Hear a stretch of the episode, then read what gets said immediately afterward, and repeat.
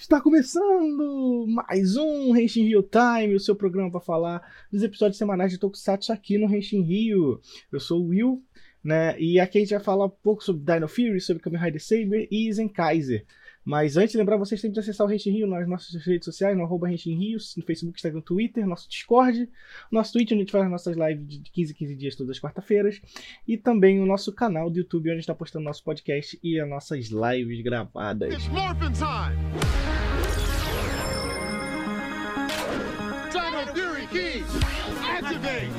Então vamos lá, Power Rangers Dino Fury episódio 5, né, cara? O que dizer desse episódio fantástico, né? Focado mais uma vez na Easy, né? A nossa Ranger Verde, essa personagem que a gente tem gostado bastante.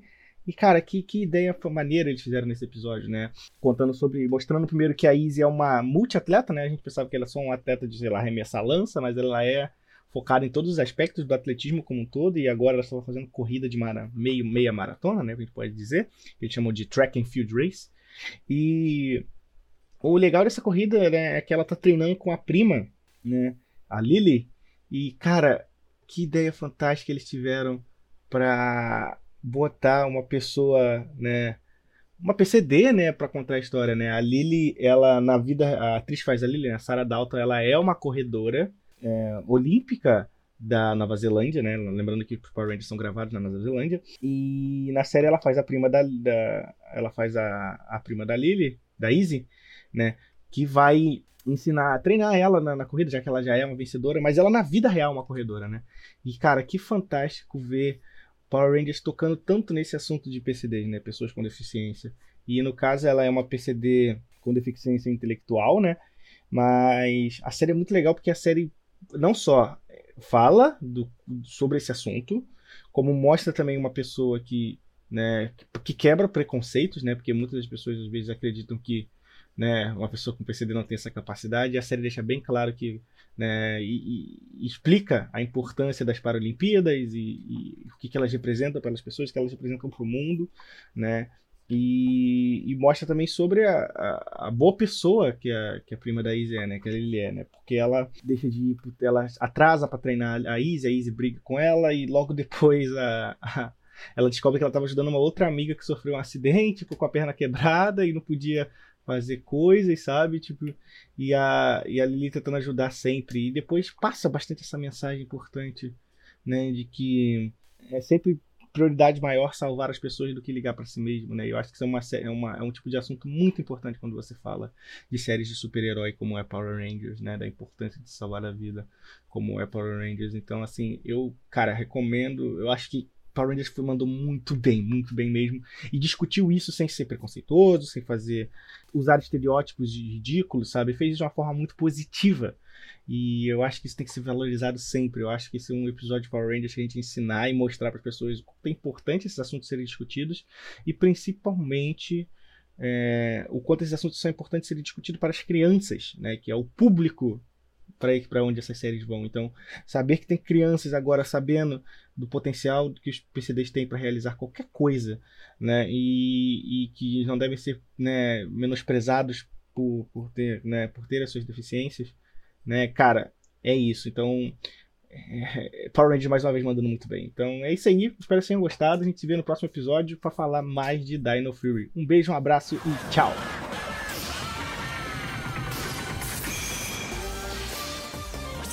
Olá, amigos ouvintes do Renshin Rio, como vocês estão? Aqui quem fala com vocês é o Wilson e eu tô aqui para substituir a Jenny, que ela tava meio doentinha essa semana, não pôde gravar é, esse episódio e vou estar aqui cobrindo ela.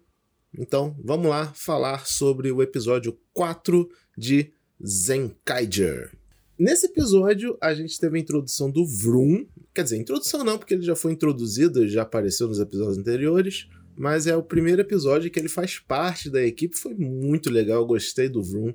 Ele é um personagem bem divertido, essa curiosidade insana que ele tem, que fez ele até mesmo virar faxineiro dos vilões. Ficou bem engraçado isso. E, mas ao mesmo tempo ele é uma boa pessoa. Pessoa, eu acho que não é o bom termo, mas vocês entenderam? Em que ele começou a reparar que as engrenagens onde tem os mundos presos, conforme os Enkajas vão vencendo os vilões, liberta esses mundos. E claro, ele quer que o mundo dele seja liberto também. É, enfim, fora isso, foi um episódio de, de introdução à equipe, melhor dizendo, normal. Eles venceram o monstro boxeador, que foi muito legal as dinâmicas.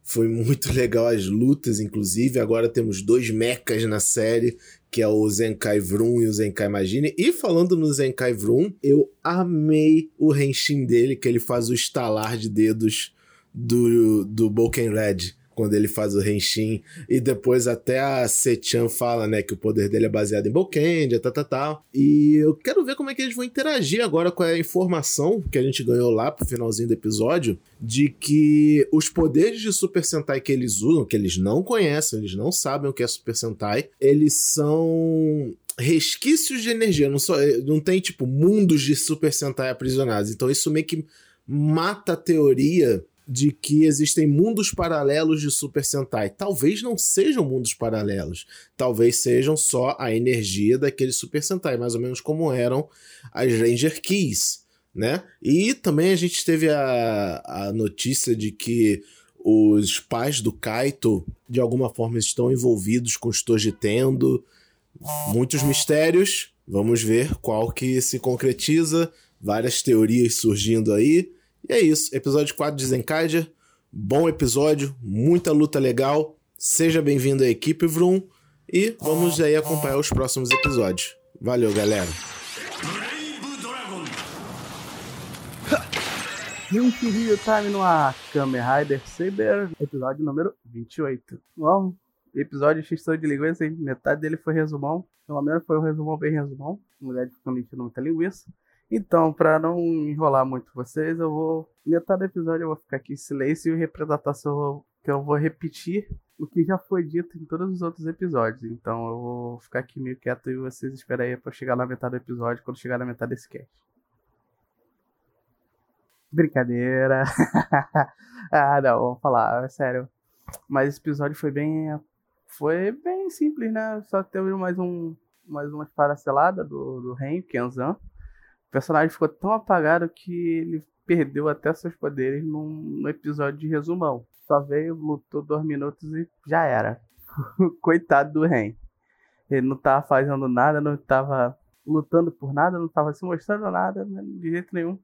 Estava sem desenvolvimento, sem presença, sem nada e ficou por si só. Agora, quem sabe uma hora é uma, uma próxima série ele apareça, né? Ele agora ele vai fazer só apoio de, de personagem, né? Porque no lutar aqui é bom nada. O Daishinji tá, tem um papel muito melhor. Ele é um personagem que aparecia pouco no começo. Agora ele tem um desenvolvimento. E ele não vai fazer nada. É, foi bom te conhecer, Kenzan. É, vai deixar saudades do pouco que você fez. O resto não tem muito o que dizer. Além de saber que o irmão do, do novo Raider vai ser irmão da, da nova Raider. E a Luna é, é o que falta de novo, né?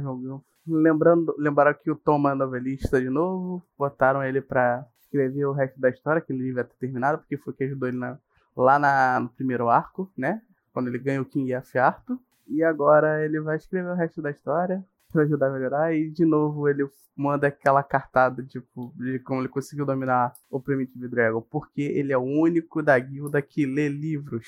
Então, gente, leiam livros, por favor. Quem sabe disso pode ser o Kamen Rider. Nunca se sabe quando isso vai ser útil, né? Enfim, como o episódio é curto, eu vou encerrar por aqui. Não tem muito o que falar. Semana que vem temos um Rider novo, né? E é isso. Falou!